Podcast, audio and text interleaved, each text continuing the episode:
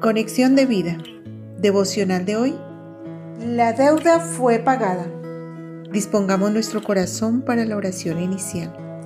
Gracias, Padre amado, porque por medio de Cristo pagaste mi deuda por el pecado y ahora soy libre del mal para brindarte alabanza, para adorarte en espíritu y verdad, para vivir desde ahora en adelante a tu servicio, mi Señor. Amén. Ahora leamos la palabra de Dios. Colosenses capítulo dos, versículos catorce al dieciséis. Anulando el acta de los decretos que había contra nosotros, que nos era contraria, quitándola de en medio y clavándola en la cruz, y despojando a los principados y a las potestades, los exhibió públicamente, triunfando sobre ellos en la cruz. La reflexión de hoy nos dice: imaginémonos que tenemos una deuda muy grande con un banco. Estamos a punto de perderlo todo. De pronto el banco nos llama y nos dice que alguien que no conocemos pagó la deuda totalmente, que no debemos nada, y nos envían el certificado de paz y salvo. ¿Cómo nos sentiríamos y cuál sería nuestra respuesta ante aquel desconocido? Asimismo, nosotros teníamos una deuda por el pecado que fue pagada en la cruz del Calvario con la muerte de Cristo.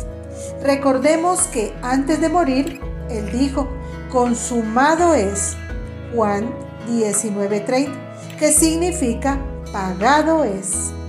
Esta deuda nos mantenía esclavos del pecado y también a merced de fuerzas espirituales de maldad que reclamaban derechos sobre nuestra vida, y le servíamos por nuestra naturaleza caída al maligno. Como nos dice Efesios dos dos, en los cuales anduvisteis en otro tiempo, siguiendo la corriente de este mundo, conforme al príncipe de la potestad del aire, el espíritu que ahora opera en los hijos de desobediencia. Si hemos aceptado a Cristo en nuestro corazón como Señor y Salvador, se ha hecho efectivo este pago, se ha cancelado el acta de decretos en nuestra contra y se ha cortado el derecho legal que tenía el Padre de toda mentira sobre nosotros. Ahora somos hijos de Dios, y cuán agradecidos, libres y llenos de amor nos debemos sentir para vivir conforme a su palabra y con la guía de su Santo Espíritu, ya no en delitos y pecados que fueron juzgados en la cruz.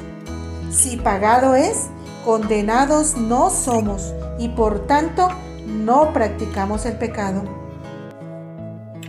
Visítanos en doble u doble u doble u punto conexión de vida punto org. Descarga nuestras aplicaciones móviles y síguenos en nuestras redes sociales.